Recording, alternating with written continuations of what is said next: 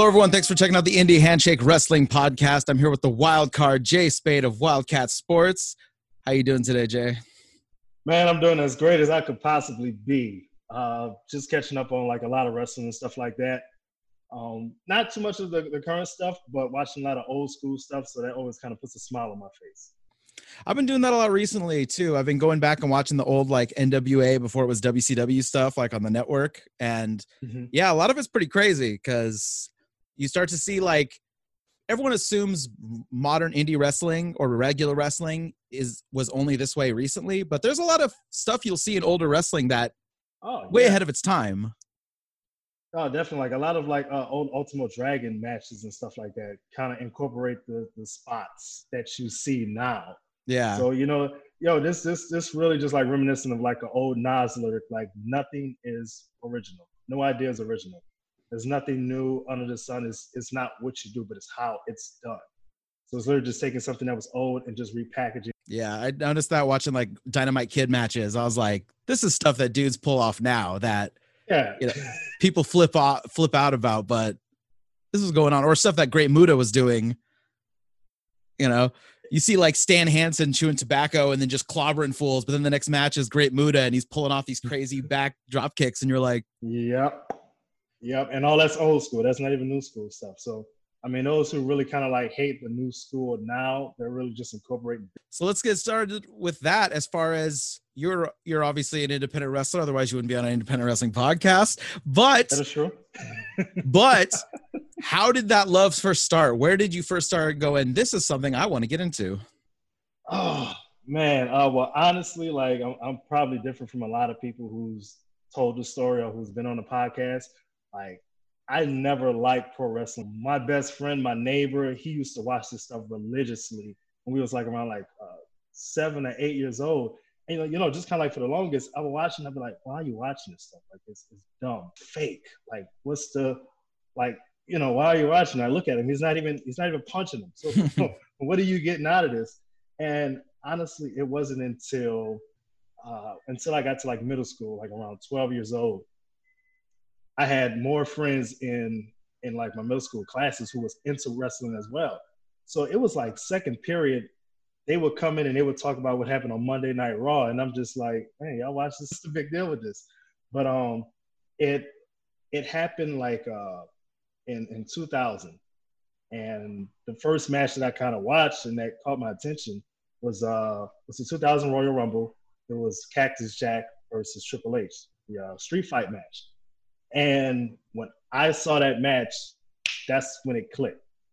Like it clicked. I understood the premise of it. I understood the story they were trying to tell, and I understood why people enjoyed it. Uh, me looking back at it now, this was no different. Like if I take my childhood, you know, uh, obsession, which was Mighty Morphin Power Rangers back then, they're doing the same exact stuff, but they're doing it in front of a live audience there's no cutscenes. There's no sparks coming out of their chest. I mean, these guys, you know, they were bleeding all through the match and stuff. But it, it was that. And from that point on, I knew what it was. These guys were basically superheroes. Mm-hmm. And, you know, they was performing, they was doing stuff, and they just did it all in one take on the fly. Once I saw that, I was I was hooked from go. So really, in, from uh, 2000 until now, I've been like deeply obsessed. With, you know, it, it really just got to the point because I've always I've always stayed in shape all throughout high school. Whenever I was like sad or depressed with stuff, I always had like a weight set. So I always just, you know, lift weights. Just kind of like a good way to get like whatever aggression I had out of me and stuff like that. And roughly, maybe I want to say maybe uh, my junior year or senior year, it got to the point to where, you know, I'm looking on TV, you know, I see guys like, you know, John Cena, I see Eddie Guerrero, I see Rey Mysterio. And I'm like, all right, I'm not that much different than them as far as field. I may not be as tall as them, but I'm in pretty good shape. So it's almost like, how come I shouldn't be able to do this? Why not just try? And really, from that point on, like a junior year or a senior in high school, once I graduated from college, I never let that dream go. And eventually led me into training to be a pro wrestler. So, how did you find out about training? Because I know one thing I remember when I, before I got into the world of independent wrestling, was you know, you didn't really know about independent pro wrestling. You know about the WWF at the time or the WCW or ECW. And then all of a sudden, like when you get into the world of independent wrestling, like this whole world opens up where you're like, oh, there's hundreds of promotions. there's a yeah. bunch of different schools. like, at what point do you learn like, okay, here's a school, here's where I could train, here's where I could do this? Well, you know, like honestly, I didn't I didn't have too much of an idea. All I knew at that time, the closest school to me was pretty much uh, Booker T school, and that was in uh, in Houston, Texas, Reality of Wrestling. So I was like, all right, cool. When I get done with college, I'll see about you know moving out to Houston, getting a job, and then training over there. And man, I, I don't know at what point it kind of felt weird. I was like, all right, I don't think I could move out to Houston. Let me just look up wrestling schools. I looked up a wrestling school, and the one that came closest to where I stood at, I, lived a little bit outside of New Orleans in uh, Harvey, Louisiana, was uh, was Wildcat Sports. I'm like, all right, never heard of it. Clicked on it, and it kind of gave me a little bit of information as far as like uh, Orlando Jordan being one of the trainers there, and Luke Hawx. And I'm like, well, I know who Orlando Jordan is. I don't know who the hell or what the hell Luke Hawx is. so I'm like, all right, let me look up this guy's name just so I can get some information on who's running the school. I Google his name, and the first thing that pops up is Luke Hawx tried to kill Matt Hardy. And I'm like, wait, who is this guy? So I see the clip. Matt Hardy falls off the top rope, and he's kind of spazzing out on the on the concrete. And I'm like, all right, so this dude's a bit psycho. Um, but it's a wrestling school, so you know, let me let me just let me just see, you know. So uh, just kind of like from there, I sent out emails and stuff like that. And in hindsight, now I realize how unhelpful Luke Hawx was. it's like, yo, because like I'm trying to find out, like, all right, all right, cool. If I'm gonna do this, make sure I have everything straight. I already went to college, so I got like my bachelor's degree in business management, just in case I need something to fall back on. I'm like, well, hey, look, I'm looking to join. I want to know like if any chance y'all know any uh, health insurance companies I can, you know, apply for and stuff like that. I just want to make sure I take care of myself. And he responds back, nah, don't have no idea. I uh, can't help you out with that. But you know, you can stop by the school and take a look at it, and you know, this is how much you got to pay.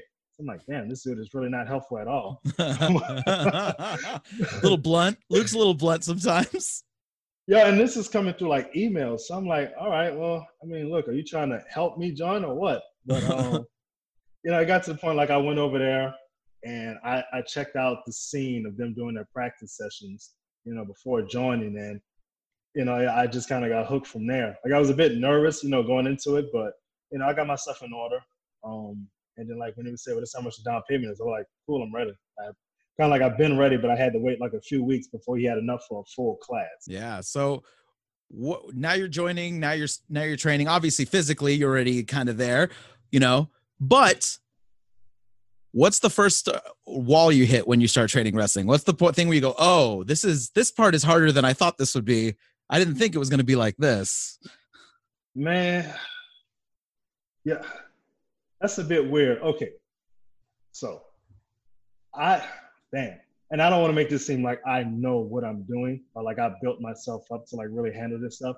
But I, I kind of feel like I was the most prepared for wrestling training coming into Wildcat. Besides, another guy who came after me was like Edging Stone. Really, probably him. And the reason because that, and the reason why that is, is because before I even started training, you know, we try to find as much as we can about the business. I used to watch Tough Enough. And one of the things I saw on Tough Enough, I don't know if this was the first episode, this might have been like the first episode of any season, is when they put them through conditioning, everybody was like dying, or they were throwing up, or they were passing out. And I'm looking at that stuff like, no, like I, I, I hate throwing up. I hate it. So there's no way I'm going to get myself in a condition to where I'm going to go and do all this stuff and I'm going to be throwing up in the ring or throwing up everywhere. I hate that feeling with a passion. So even before going and doing the training, I was upping up my cardio just so that they could never get me to that point to where I'm throwing up and I can't get through the workouts. And even for like, you know, just for the hell of it, me and my friend, like we used to like play wrestle uh, in our living room. So there's been a chance, there's been a time where he picked me up and rock bottom me like on our floor. So I was like, all right, cool. If I can, if I can get slammed on the floor and not hurt myself, yeah. I'm more than sure I can take a bump. So when I actually like got into the ring and I took like that first bump, it was nothing because I expected it to be extremely much harder than what it was. Mm-hmm. Like when I when I got to that point, I was like, all right, well, this is good. I can take this. And the condition is not because I've been training myself for it. Maybe the wall, maybe the actual wall that I had to hit was uh was really just me kind of getting out of my shell and being a little bit more vocal and stuff like that. Which that honestly did not come until really once I was already in the ring and doing shows. Just because physically I looked good. Um, I was athletic enough to kind of pick up on the moves and perform them well. My conditioning was great. So it was almost like, all right, whenever we get the chance, let's put this guy in the match because he could perform well. But you know, in order to show more character and be more vocal and loud, I've always been like a shy person. So it's almost like when they used to put me in front of the camera, it's like, oh, now y'all want me to perform on command. Mm-hmm. That's a bit that's a bit hard for me to do. But once I got past that point, and honestly, that that probably took like a good maybe like two or three years. And you know, it's, it's something I'm still working on now, but uh, mentally in my mind, what I had to do, and excuse my language, I had to stop giving a fuck about certain things. Yep. And just just let it happen. Just let it go. No, there's a whole lot of, you know, like, okay, I notice when you wrestle, one thing I notice is your facial expressions are great. Like you're selling. when you sell, you're selling. And I know you're not really hurt because I know it's a work, but like I'm like, you're making me believe that you're hurt right now. And that's one thing I noticed a lot of guys who are super green, like they'll take stuff and they and they're kind of like the whole match. And like you're not even like you're not making it look like you're hurt. You know what I mean? So there, there's like even like little things like that. It, it, takes a while, I would imagine. I would imagine, I don't know. I would imagine it mm-hmm. gets you, you know, it's something you it takes a while to get used to because you have to, you're basically on the whole time. You're you're not only being yes. physically active, you're acting the entire time as well. Yeah, yo, like honestly, what I what I always try to keep in my mind um, is as soon as really not as soon as you hit the curtains, but before going out and going through the curtains, you're in character. I don't break character until like a minute after I go through the curtains after the match. So the bell is already rung, the match is over. I'm walking to the back. There's a bunch of people who will come up to me like, "Man, are you okay? Are you okay?" And I'll still be selling because I'm still in character. And then every now and then, like I'll just snap out of it. Oh yeah, I'm good. Like, I, like I'm just straight. But I always try to stay in character no matter what. Of course, uh, you know, accidents are going to happen or things don't go according to plan. But as part uh, as part of improv is to react as your character would. So I mean, even if you're like doing a, this was like an improv comedy show, and I'm, I'm impersonating, let's say Donald Trump. If a gunshot goes off, I got to react to that as Donald Trump would. Always mm-hmm. got to just stay in character regardless of what the case is. But and it's the same thing with selling too. A lot of people can do it because they can keep themselves invested in their character no matter what happens during the spot. Uh, some people can. It's, it's, just a lot harder for them to stay in character because they kind of they forget that oh snap, it's not about the move. It's about the wrestler doing the move or taking the move. It's not about me performing. Did you did that come easily to you uh, in the beginning, or did it take a while to learn? Because that's the one thing I noticed when I go back and I watch old matches is I used to mm-hmm. just appreciate the person doing the move, and then now as I go back and watch, I appreciate the people taking the move sometimes way more. It, yo, it was it was a bit of a it was kind of like different levels that I had initially coming into it. I would say I was I was good at it, solid. Oh, excuse me. Um, and then once I had my once I had like my injury uh, I had a, a torn meniscus, so I kind of had some time off. And one of the things I wanted to get back to get back into, besides like doing moves and stuff like that, was you know focusing on selling, just having different ways of selling the same move, you know, differently, regardless of what the match is. And that's something that you know I teach the students at our Wildcat Sports. There's probably going to be on a show. You're going to probably have about maybe like 20 suplexes how can you sell your suplex differently from the previous match, differently the match that's coming after yours? So really, after my injury, I started putting more focus on let me try to sell stuff in a way to where it seems more brutal. And then also let me sell uh, my moves to be more animated. Sometimes, depending on what the story is, I may sell stuff in a comedic way to try to get a, a funny reaction out of the crowd or I may do it like in a different way to get like a disturbing reaction out of the crowd. It's all about like the emotion and trying to pull from the crowd and stuff like that. But I started off initially, I would say solid. once after I had my uh, injury and I had some time to kind of sit down and evaluate things, I kind of took it up to the next level after that. And how about the the whole psychology of you know being in the ring? Did you did match psychology and everything come pretty easily as well, or did that take some take some time? Man, uh, yo, the match psychology. All right, uh, getting. I want to say all that happened. Really, it, it it's weird, but it goes back. It goes back to that injury I had. So, the injury I had was a torn meniscus, and up until that point, um, I forgot how many years I was already wrestling, but I was still fairly new. And when I had my injury, I was out for roughly about three to four months. And when I came back, uh, I came back and I started a feud with Matt Lancey. That's pretty much one of the guys, one of the head trainers at Wildcat Sports. He had just came back from a knee injury himself. So the thing is, is that literally he came back and I came back at the same time, and he hit me up and he was like, "Hey, look, Luke doesn't have anything for us do you want to do a rivalry, basically almost like a best of five series? And I was like, cool, you know, let's go with it. Us doing that feud, it it really took my my my skills as an in-ring performer to another level. He's, you know, he's much wiser than me and he's had more years than I had. But Matt also gave me like the freedom to kind of have a little bit of control in our matches more input than what I had before with other guys who I wrestled with. So it was almost like when we were done, we, we did uh, a best of five, and then pretty much it led to two more additional matches. And the final match being a uh, an Ironman match. So we put all this stuff together and really performing with him, like each and every single show, all of our matches felt extremely different. It, it gave me more confidence and it made me go into go into the matches with like with a different mindset he also let me be a lot more creative. So I was able to play with the ring psychology a lot more. And I think after that feud, that feud is really what kind of like made me a much better performer as far as selling, as far as ring psychology, um, really, really just as far as confidence too in general. That's when I kind of like hit that that next level as far as all right, I understand. It's almost like I can kind of see through the matrix now, and I can understand how to play with the crowd's emotions, how to get them invested into it, how to get them to really get invested into me. Because we were both baby faces at that time. And literally at that point, I was fairly new and he was already established. He had already been a champion. So the crowd knew him. It was just getting to know me. And at the end of our Ironman match, I think both of us, pretty much, I kind of got up to his level. And I wasn't looked at that rookie status anymore. Yeah. So it sounds like what you needed was like one focal point so that you can concentrate and like see the ebbs and flows of a story because you had this one like goal in mind.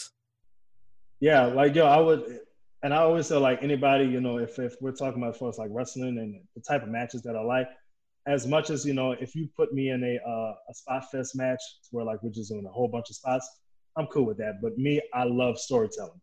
Give me like a nice solid feud to sink my teeth into, into where I can give you like multiple matches with the same person, but they all feel differently. I love that. I, I love storytelling more than anything. And you know, my career, my my stint at Wildcat Sports, that's all I've that's all I basically had. I never really had a period to where I wasn't invested in some type of field. And how did you find? Uh, you said now you're you're helping to train people as well. Yeah.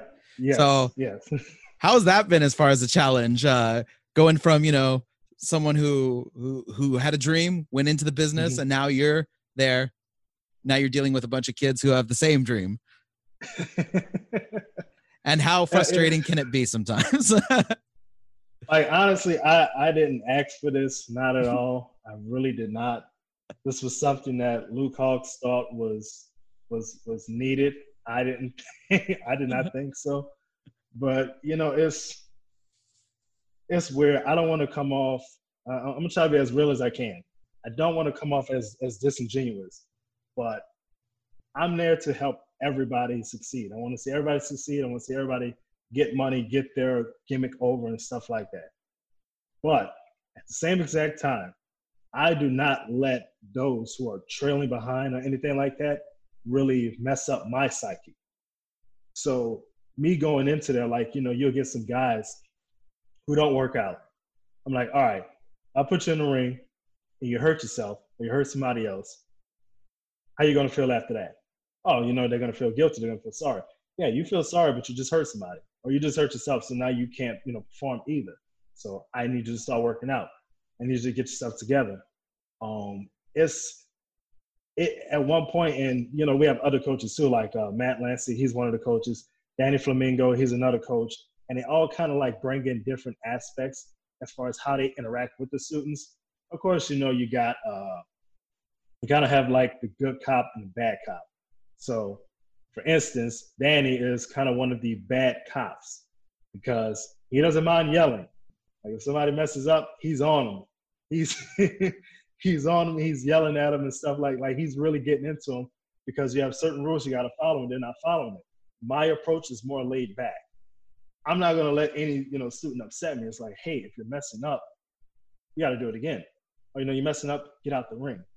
You know, I'm here to help y'all, but a lot of times I can't let y'all just run amok, and I'm not gonna let y'all upset me and have me get yeah. angry and start yelling and stuff. So I have a more laid back approach to it. But it is definitely a challenge because it's one thing for me to critique myself, but it's another thing to critique somebody else and then have to give them a, a, a way to improve upon their performance and breaking it down to them to where they can understand it.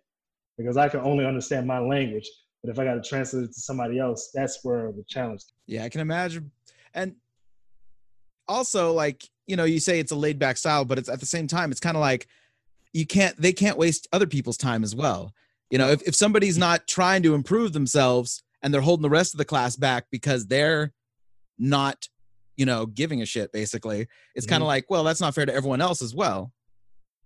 So yeah, yo, it's it's one of those things where it's like, you know, I tell anybody who comes in, like, yo, wrestling is not easy. I remember somebody told me this stuff was easy. And it's like, dude, I'm kind of picking up on it good, but it, it ain't that easy. Like, yo, like, like chill out on it. It's not the easiest thing to do. But I tell any of the students, hey, look, it's a challenge. If you love a challenge, you can succeed at it. But you have to love a challenge. And sometimes you're going to constantly fail at challenges but you got to keep going. But you know, it's it's also one of those things to where it's like, if you look at like some of the old stories, like I think when uh, Chris Jericho first started wrestling, he mentioned that his class was like maybe 12 people. And then toward the end of it, it was like a handful, like maybe three or four who actually completed it. So me knowing that, I know whenever we do get a new group in, I don't think they're all going to stay. The hard work and the challenge of wrestling is going to weed out the ones who can't keep up. And so, you know, you have like a good handful to where you'd be like, all right, I saw some potential in this guy and he's kind of living up to it because he's still here. You know, some of the other ones is like, hey, look, y'all are trying, but you, you just can't pick up on it. So, you know, I'm here to help, but, you know, y'all got to do more work outside of practice. That's kind of like, that's really like the thing that holds a lot of people back is being able to do more work outside of practice. Because they think like, hey, we come here for these three hours, let's work hard here. And then when you go home, you're not doing anything you know, if this is what you really want, you want to be a top guy, you want to be in the main event, you want to be on the show, you want to be on the posters, you got to put in work outside of practice. Well, it reminds me of, uh, you know, it's not exactly a direct correlation, but it reminds me of uh, playing in a band. Uh, like we would practice a couple times a week, and mm-hmm. you can't not pick up your guitar five days out of the week, and then two days out of the week show up and be like, "Hey, let's play some songs." Like, yeah, you you have to you have to do some stuff at home. you can't, yes, you know, you, training goes, you know, you have to train all the time. You can't just, you don't master anything by, by half-assing it that way. Well, yeah. And that's what, it, you know, it's really, if you're a musician, if you're a performer, a pro wrestler, athlete, it's a lifestyle that you have to adapt to. Um, and you have to, you know, you, you have to be fully invested into this new lifestyle some people can do it. And some people are like well you know what? I'm still accustomed to my old way of living. So you know i don't want to i don't want to switch and change over to that yet. And you know some people are willing to make that sacrifice some aren't. But if you want to be a master at any craft man you got to put like time in. You yeah. know, it's it's it's a requirement.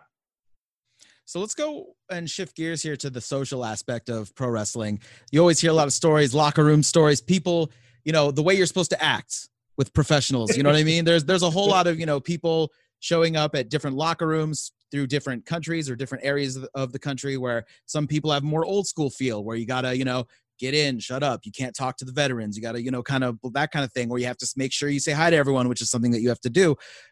How was that stuff in the beginning for you as far as learning to kind of navigate the social aspect of that? Man, I was okay. This this kind of goes back to what I was saying with, with tough enough and stuff. So me trying to get into the business, I researched the business.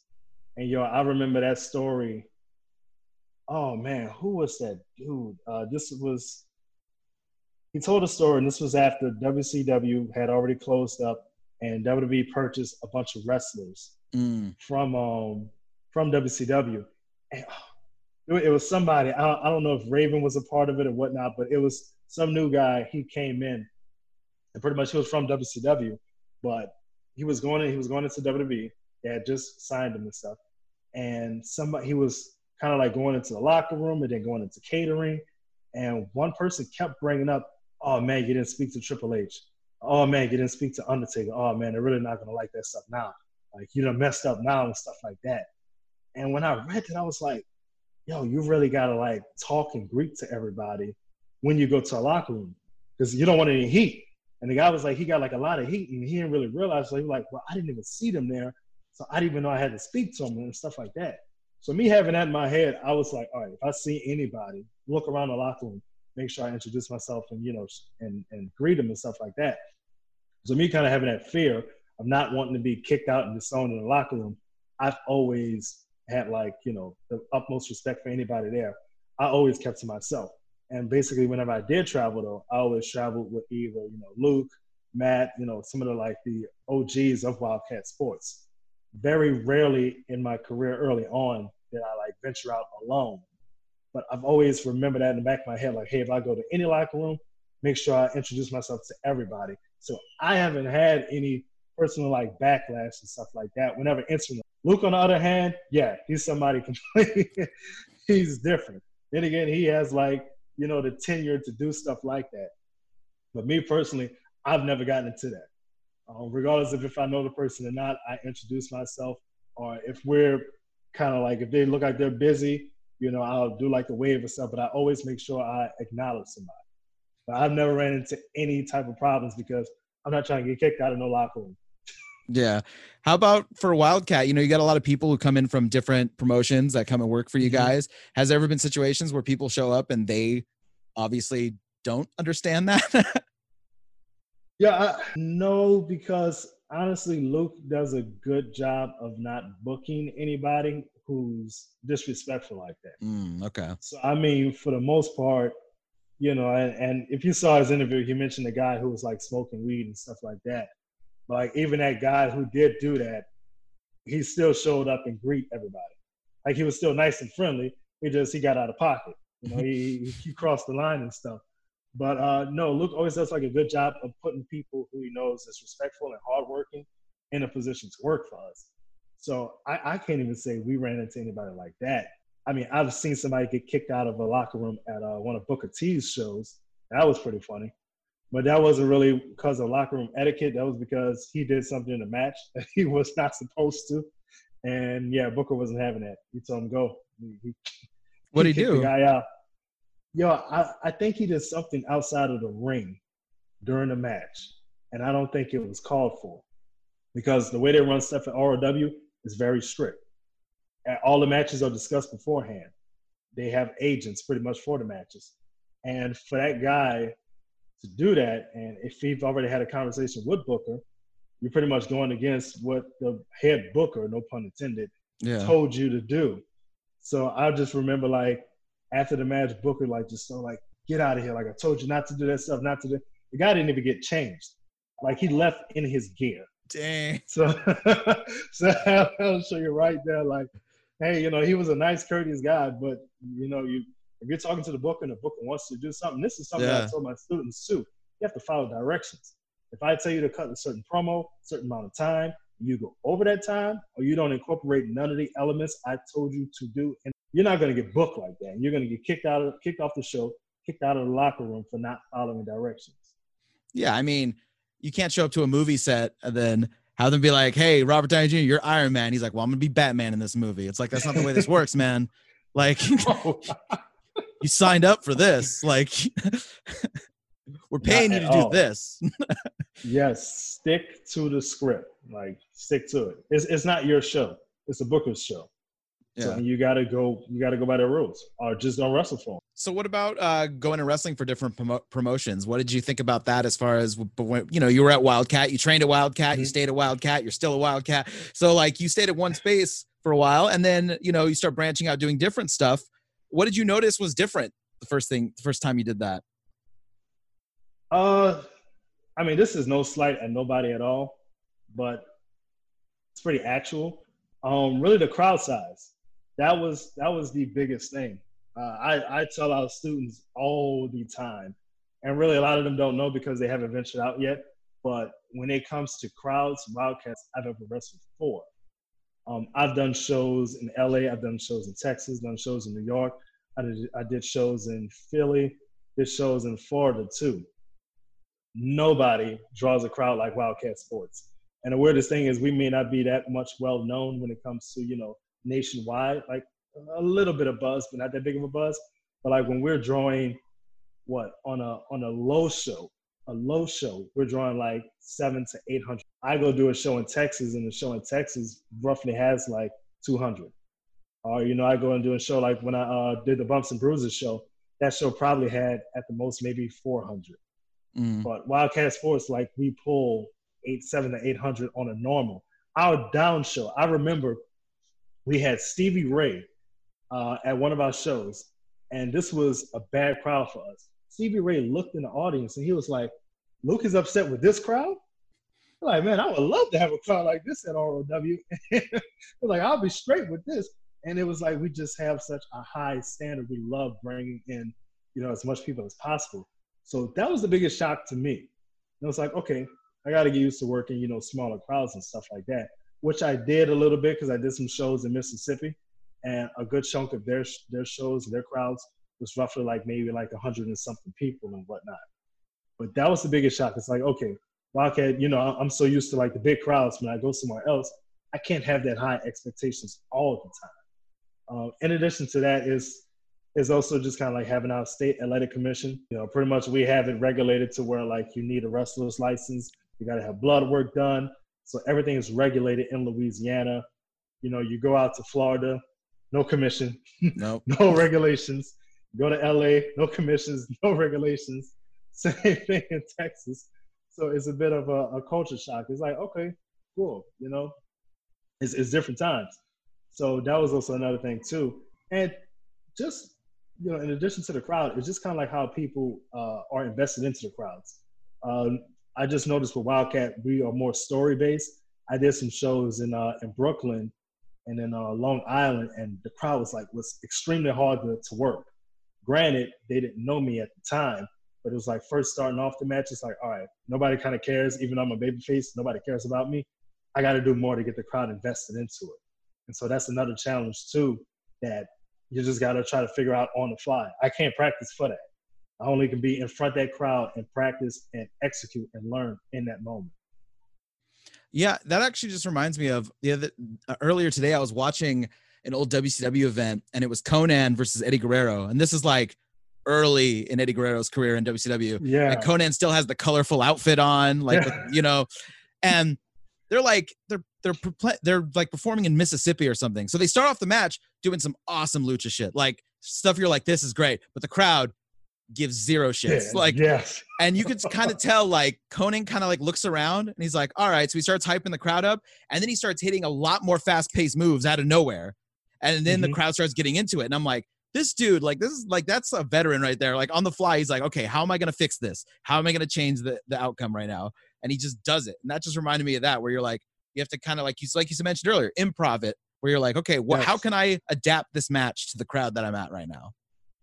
Yeah, and yo, honestly, kind of like one of the uh, the things I learned, um, another bump in my skill level, it, you know, if you would say, was like when I did uh, some shows in England, um, working with WAW, which is uh, Paige's family wrestling promotion. They did a lot of shows that was kind of like uh, catered to the audience, or catered to families.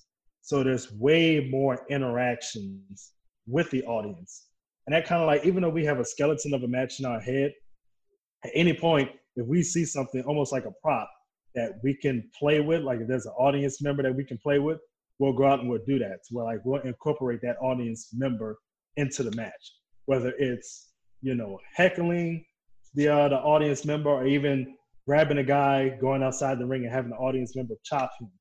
It'll be something as as good as that to get the crowd invested into it. And we don't call it in the back, but it's kind of one of those things like you know you call on the fly inside the ring, and then you know we just go with it. But that's another thing too is like it was a way different crowd that I had to learn how to work in front of, and I even still use that today, depending on if the crowd is dead or not.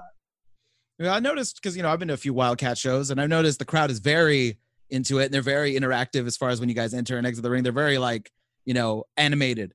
Uh, mm-hmm. So you got you got big crowds, they're invested, and you don't need to give away all the Wildcat secrets. But you know what makes Wildcat different? Do you think that is the reason why you have such a dedicated fan base? It's, yo, know, it's one of those. I guess you could say it's like a grassroots type band. You know, if you had to kind of compare this to like you know music in a sense. So like you see like this band, they start off at this small indie type level. You know, doing shows that start off at like you know 100 people and stuff like that. But then you slowly see that they're getting the buzz. They're getting a little bit bigger and bigger, but it's still local so you know, instead of performing in front of bars, they're now performing in front of like you know uh, House of Blues type venues. But it's it's also the combination of that, and a lot of our wrestlers are from the community. So you know, at any time you'll see one guy, he'll have his family there. His family has you know his family filled with maybe like thirty people, and those thirty people come to a show, and then they see other wrestlers that they like. So it's it's to me it feels almost more like a family reunion in a sense because if you look at everybody's there, they're pretty much local guys. mm-hmm. These are mm-hmm. guys who train, like our students are local guys. They train within the state of Louisiana. So, you know, you got people coming from Baton Rouge, people coming from Houma, people coming from Lafayette, people coming from New Orleans, Harvey, Kenner, all that stuff. And they're pretty much coming there with their families, along with regular wrestling fans who just so happens to see this. And like, oh man, this stuff isn't crap. You know, it's actually great top quality wrestling yeah, the presentation may not be big with the pyro and the laser lights and all that stuff, but it's quality entertainment. So since we kind of have like, you know, our families coming together to support us, to me, it feels more like a family reunion as opposed to just a wrestling promotion bringing in fans. Yeah, that makes sense. I mean, especially the the whole idea of you kind of uh you know, I know for me, when I when if I hear wrestlers from the Bay Area, and from California, I'm like, dope. Like I'm immediately like, awesome. or, you know what I mean? Like I, I you, you, so when you go to a show and you see people like grew up where you grew up, it's kind of like, okay, I'm gonna get behind this guy, because yes.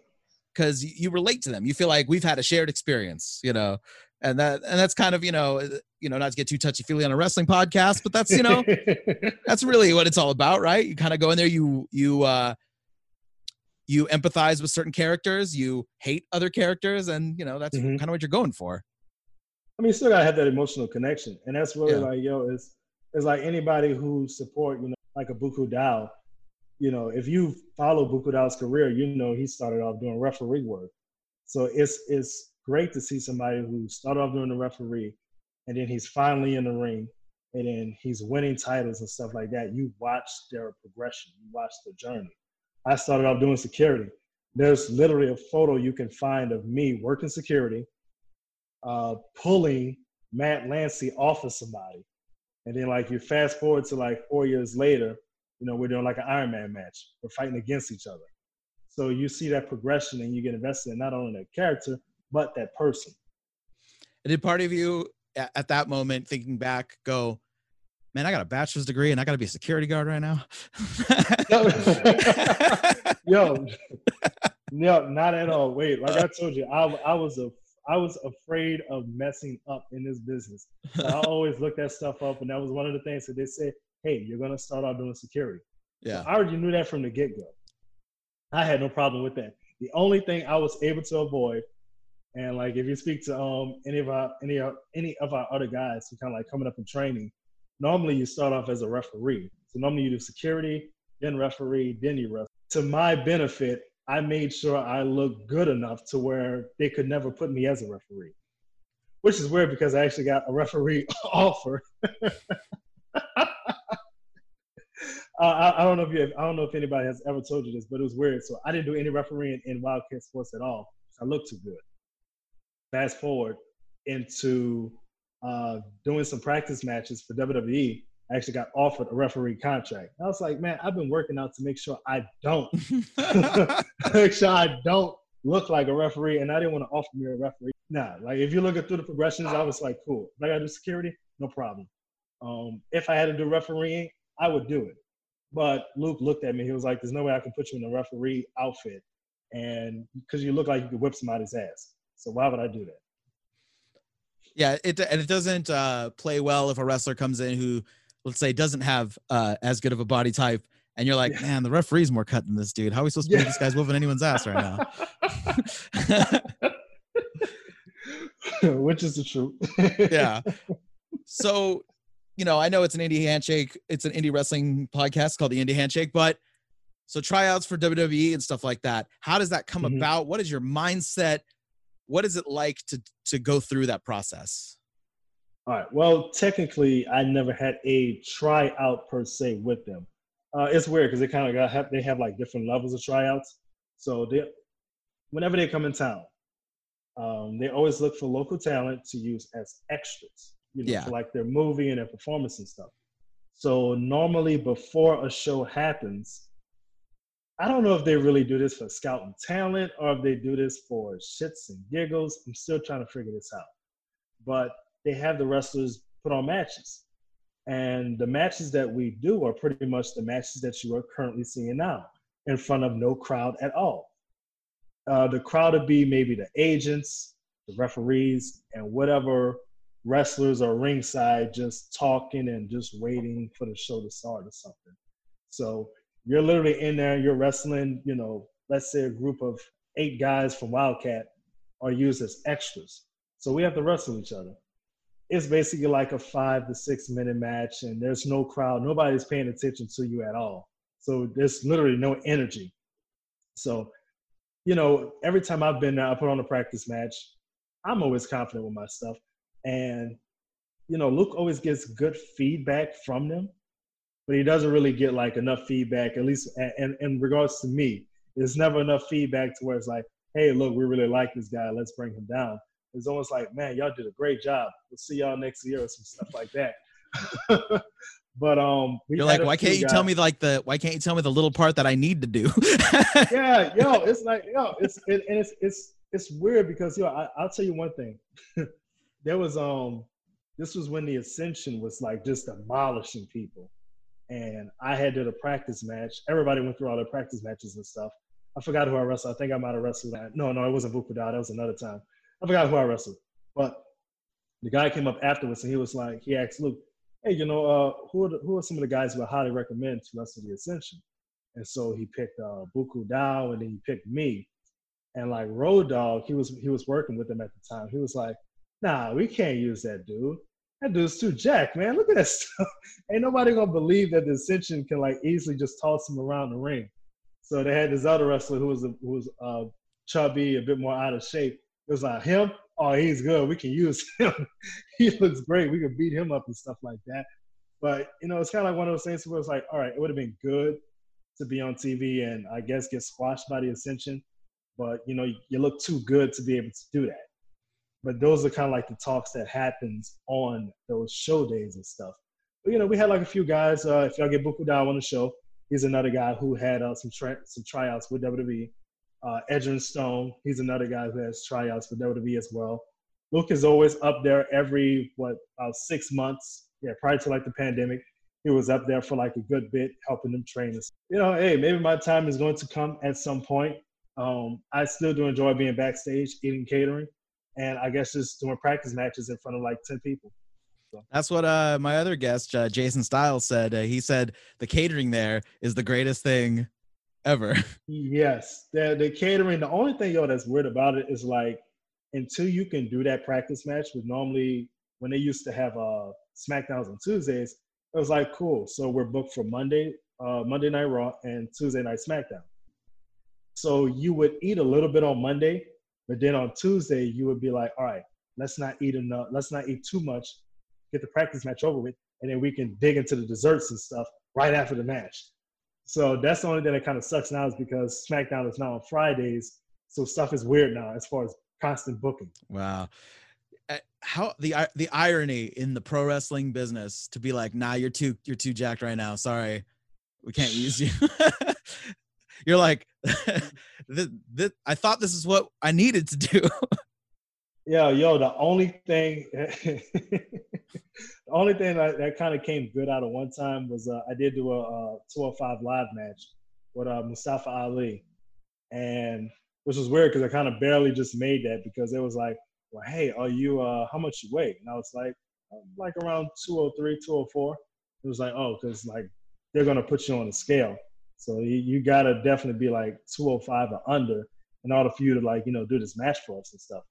So like if anybody, I, I have it on my YouTube channel. If anybody look it up, we have like a very quick, brief, maybe like two minute match and stuff like that. But I mean, even me getting that actual match was kind of depending on like how I look and stuff. Because I, I mean, really, the guys that they had lined up, it was me, uh, PJ Hawks, and Buku Dao. and it was just weird because like they looked at PJ Hawks and it was like, yeah, man, you just look way too nice. We can't use you. You look way too. you look too much. You look too much like a baby face. And then like they looked at Buku Dao, and I don't know what was going through his mind. He had a weird look on his face, like he was trying to be mean, but it came across like he was like, and I'm like, and they looked at him like, no, we're not using. And so they looked at me a lot. They was like, all right, well, you look like you can play a heel, so you know we'll use you for the match. But I mean, that that was a fun match, fun and simple. And uh, when you do that, are you just like, okay, uh, do you talk to the worker that you're going with and say, okay, you got to call the match, basically? Yo, no, no. With them, everything is completely structured. So I mean, it's it's great. Um, there's no room for improv mm-hmm. uh, because you have a set amount of time. So Mustafa, he came and got me we went over the match, everything he wanted to do, and then we went over again with the uh, agent. From there, that was it. Yeah, but I had no input. Yeah, which was cool because I'm nobody in the grand scheme of that company. I guess I, I guess you know to look at the positive, that kind of takes pressure off because you're like, "This is what we're doing." Okay, I'll do that to the best yeah. of my ability. But if you don't like it, that's not on me. it's on you. yo, like if they go over in time, like that's all on them. It's like I did not. I, I just followed instructions. yeah. Oh man. How about for uh, guys that come in, or when you're working with guys that you know used to be uh, on WWE, ECW, WCW? You know, did you did you get weirded out, like thinking like, oh man, you know, I used to work with, uh, you know, you got into wrestling watching Cactus Jack versus Triple H, mm-hmm. and now you're like, oh, now I'm on shows with Tommy Dreamer. Like, what a trip this yeah, is. It's, man, I don't. Okay, so this is kind of like something that I do to psych myself out. Well, psych myself up. Um, I always make sure, and this this is weird, but in order for me to perform, I tell myself I'm the baddest motherfucker on the planet. Like, there's nobody who can fuck with me. I tell myself that just so I don't get scared when I go in front of the crowd and I'm performing, and you know, I you know I don't get stage fright. So with me having that in my mind, I always look at the performers who I'm on the show with, like we're on the same level. That way I don't get starstruck where I feel like, damn, I shouldn't even be in the ring with them because I can't do anything.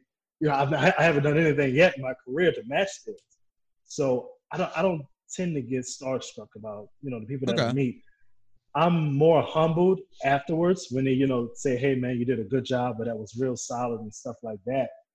Like, I did a, a, really good program in field with Stevie Richards, and you know I, I had no I had no uh, nervousness going into the, the feud that we had. Actually, you know, he was kind enough to let me win the belt from him, and you know he was a different style of working because you know Stevie he likes to call a lot of stuff on the fly. He'll be like, "Hey, we got the finish. That's all we need uh, maybe a maybe a comeback. You let me know what your comeback is, but a lot of stuff is going to be on the fly. So you know, when I got into it, you know, with him doing the matches and stuff like that, it was just a lot of talking. Hey, do this, do that, and that's also a, another point where I kind of felt like I reached a new level because up until that point, I didn't have too many guys who like to call stuff on the fly.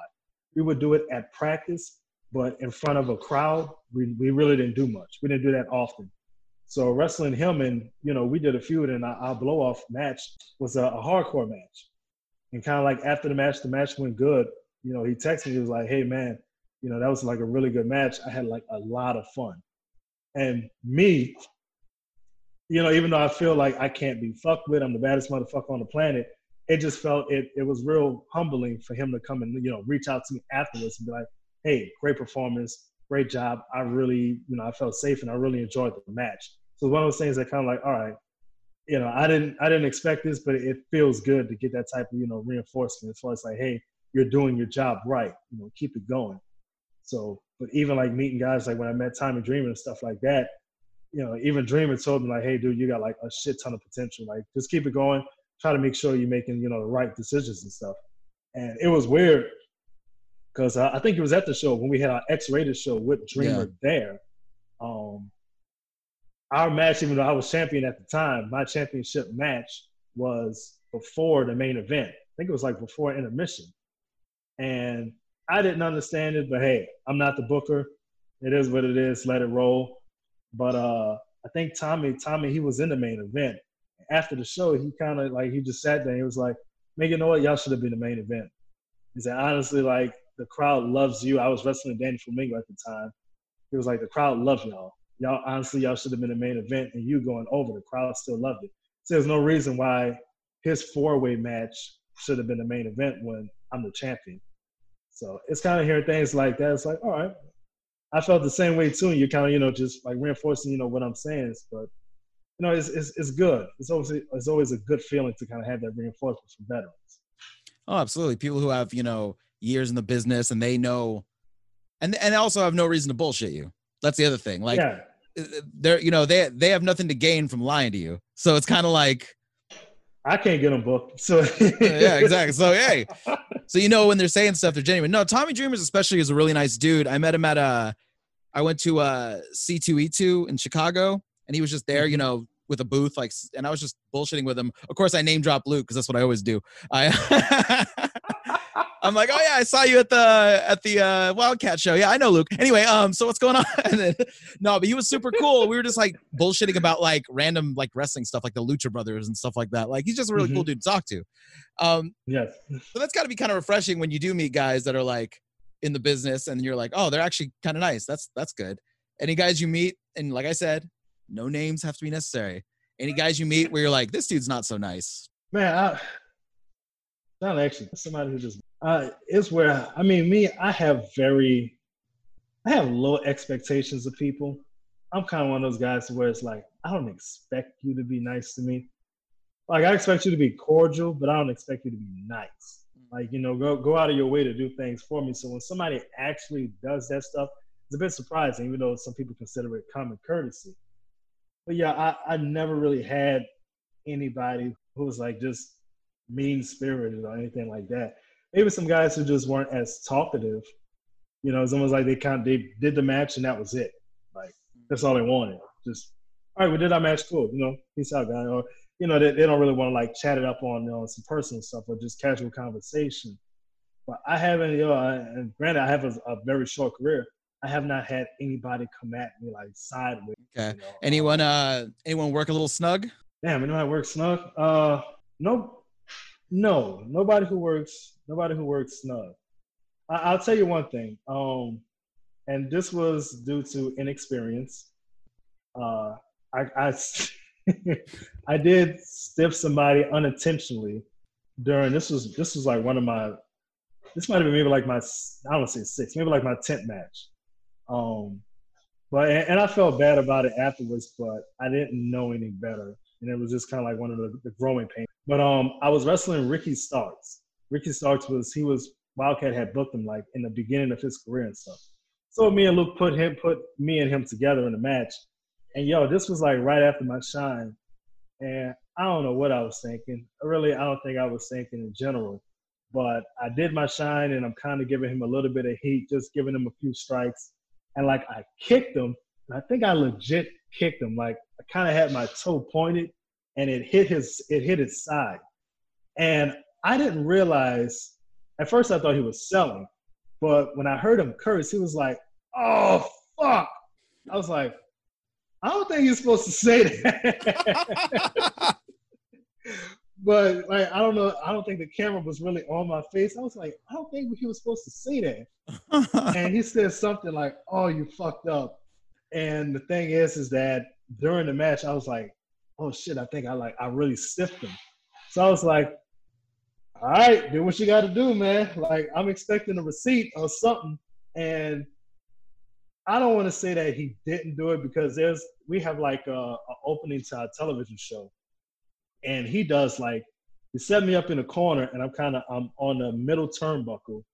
My face is like leaning on the middle turnbuckle, so I'm kind of like on one knee, and he like runs and he jumps in the air, and he like does a drop kick on my back. And you can kind of see my my back bend in like that and stuff, and it looks great. I don't know if that is the stiff shot that he meant to give me, but it didn't hurt. it didn't hurt. so it's one of those things to where it's like I don't know. I think I hyped myself up to where it's like, all right, I fucked up. He's gonna sift me, so just be ready for some shit. And I just think like whatever he gave me, I, I just took it like, okay, all right, cool, that was it. Yeah. But you know, the match went the match went good. The match went solid. But that was one of the things where like I I unintentionally did something. I'm like, oh shit, uh, yeah, something's about to come my way pretty soon. and of course, afterwards. And of course, after you took it, you're like, oh no, man, that really hurt. That was terrible, man. Yeah, yeah man. This is, this is good shit, man. Just, thanks for getting me. back. All right, you got me back. All right, it's done. Yeah. All right, brother. It's time for my favorite segment. It's time to take it oh, home. Oh, God. The promoter oh, has run bad. out. He's pissed. He's screaming. It's time to take it home, brother. Here we go. Just some quick fire questions. Uh here it comes. Favorite move or hold that you don't use? Uh, one that I don't use. I would have to say I, I do like the uh, the shooting star press. And in actuality, I practiced the move several times. I've done it. I'm just not I'm not show ready yet. So that's kind of like one of those moves I'm still waiting to perfect. I don't like to post my practice, me practicing moves. Like if you can't do it during the show, you didn't do it at all. So yeah, I would say like the shooting star press. Okay. I don't know if you noticed. Uh, I don't know if you, I, I'm pretty sure you know Chris Bey. Yeah, yeah, yeah. He he has that video pinned on his Twitter of of him practicing and the top rope breaks. Oh yeah, I know. yeah. I'm like, damn, he gives no fucks. He's just like, he's like, here's like, here's me falling on my head. Yo, and normally I would not laugh at that, but considering that he is still alive and not hurt, now I can laugh at it hilariously. Yeah.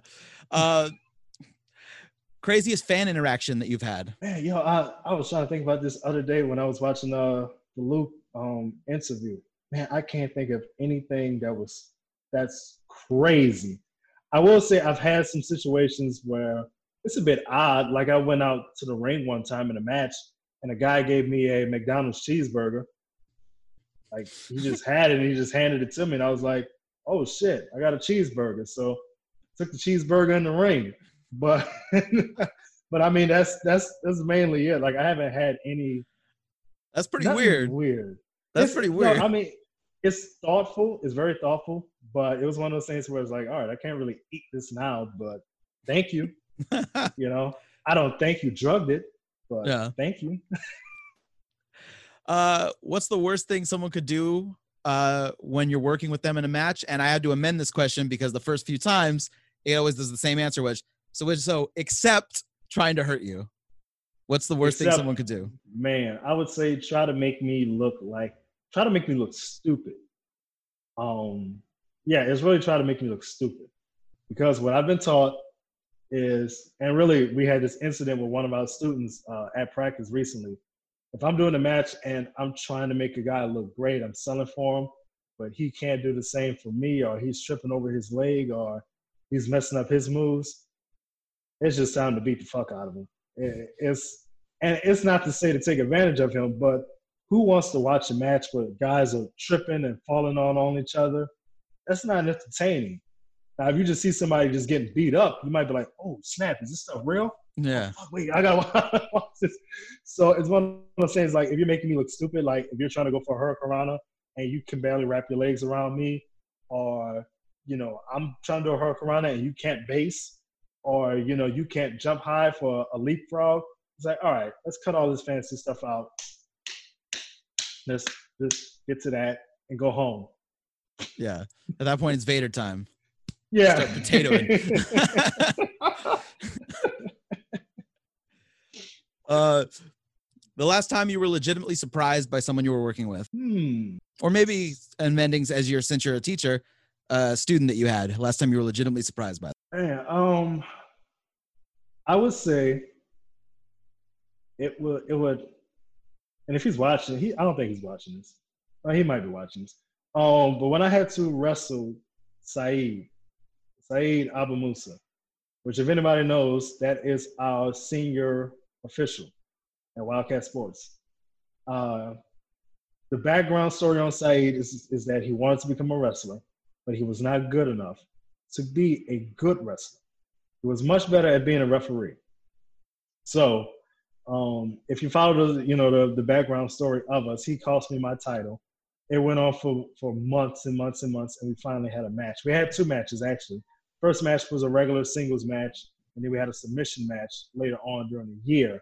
And that submission match, like going into the match, like the the, the morning of, he kind of hurt himself a little bit, which which was weird. He kind of pulled something in his I don't know his groin or his stomach area something.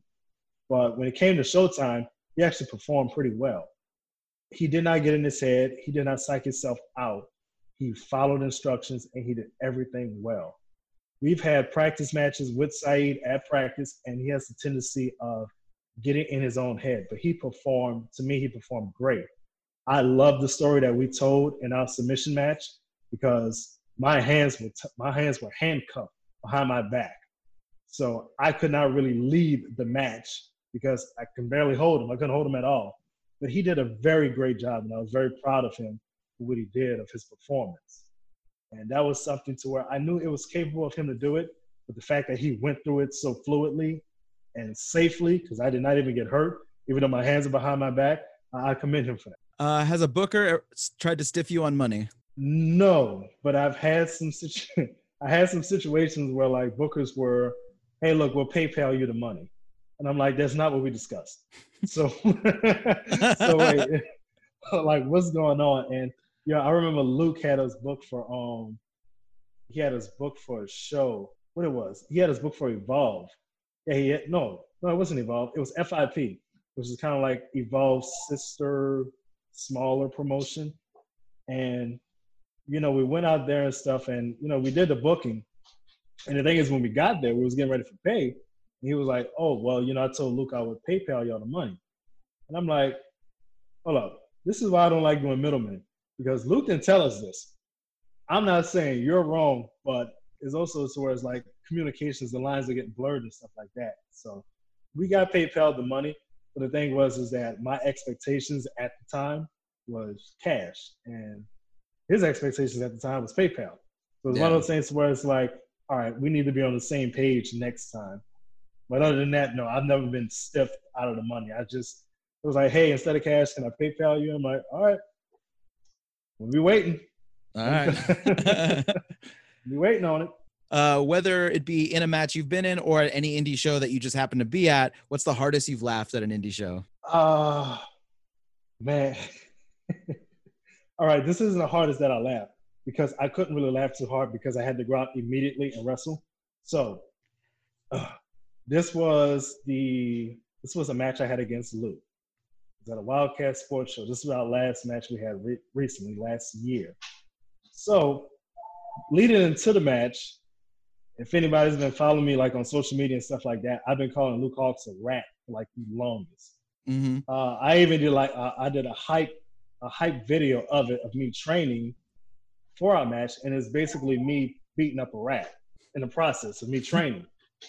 So what I did for that show was I went and got 300 copies of the rat emoji printed out on a piece of paper, and we passed out all those uh, copies of the rat emoji paper to all to everybody in the audience. So, and and and and this this is a plan like I came up with, Matt came up with, Buku Dao came up with. So we had it to where when Luke came out for our match, Luke came out first. As soon as he walked out, everybody's holding up the rat emoji picture. And you can see like on his face, he was like, and then he sees like one of his friends and they're like holding it. He's like, yeah. and they have his face on the on the monitor behind the curtains. And I'm getting ready to go out next, and I'm looking at it, I'm like, I'm dying laughing, but I'm like, all right, I gotta be angry, I gotta be angry. so I couldn't really like sit there and bask in it. Oh yeah. Like, I'm looking at it, I'm like, this is this is this is perfect. Like I, I planned everything perfectly, and it, it just hit. But like as soon as my music hit, I'm like, all right, I'm angry, I'm angry, I'm angry, because Saeed was coming out right after him, so I got to be upset with Saeed with him being in the ring. But that that was the best. Like I love that. I love that. That's amazing. And Luke had together. no idea it was gonna happen. No idea. Everybody else knew. His son knew. Everybody else knew. I had the security guards passing out the flyers, and I had my friends passing out the flyers too. So everybody ringside had rat uh, emoji pictures, and he just said, "Look, like who the, who did this? Who did this? that must have been fantastic, especially because Luke, you know, he has a he has you know his mean mug face when he comes out, and I can't. And it, did it just break immediately? It it break like he came out like you know mean and like, fuck is this? What, what is all this? And everybody's like, yeah. oh, I love that. Oh, that's amazing. Yeah. All right. that's fuck. That's good. Um, yeah, that's really good, especially because there's so much. Because I've seen, you know, I follow you guys on, you know, we're friends, like friends on Facebook, as I'm friends with Luke on mm-hmm. Facebook. So I've been seeing that rat emoji for so long. that's why I'm. Oh my gosh. Anyway, um, out of all the, you know, you work at different promotions, you see a lot of different workers. What's the worst gimmick that you've seen? the Southern Stomper, Luke Hawx. That is the worst gimmick I have ever seen in my life you literally you have like a rat disguised as a human being pretending to wrestle. That is the worst gimmick. Second to Altar Boy Luke Hawx. That is the second worst gimmick I've ever seen. I don't know who in the hell like saw this little skinny kid and was like, "Yeah, we need to make you an altar boy. You need to come out in the robe and all that stuff." Uh, no, that that was that's the worst gimmick I've ever seen. I don't know how it's still successful. If you if you want to say that, the worst oh my gosh. So besides the the rat prank, any other pranks or good ribs that you remember seeing? Yo, um, I didn't pull this prank off. Uh, we did a show in Maryland for MCW. That's the uh, same promotion, the same wrestling school that uh, Lio Rush comes from. Uh, Velveteen Dream, he comes from there too. So we did a show. It was me, Danny Flamingo, Socorro, Matt Lancy, Buku Dow, a bunch of WildKat guys, Johnny Flex.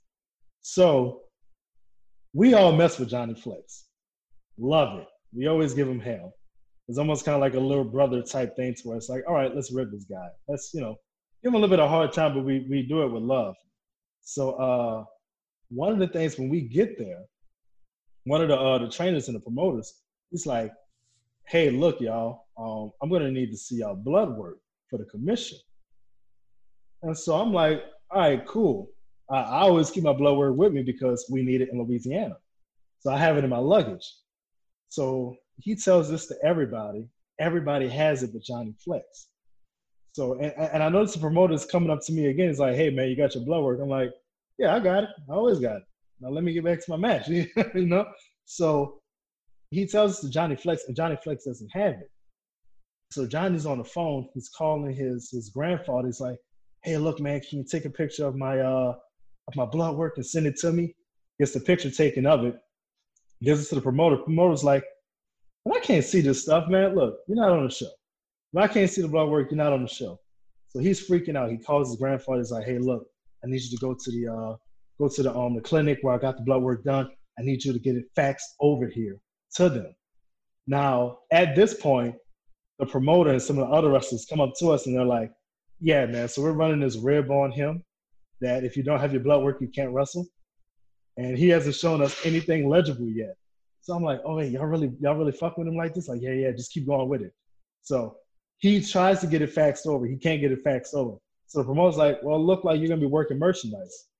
And it's like, okay. And so he's he's bummed out. He's not talking to nobody. We're trying to get him to sell our merchandise. He's like, no, I don't want to do it. What the fuck you mean you don't want to sell our merchandise? like you can't you can't wrestle and it's your fault because you didn't bring your blood with.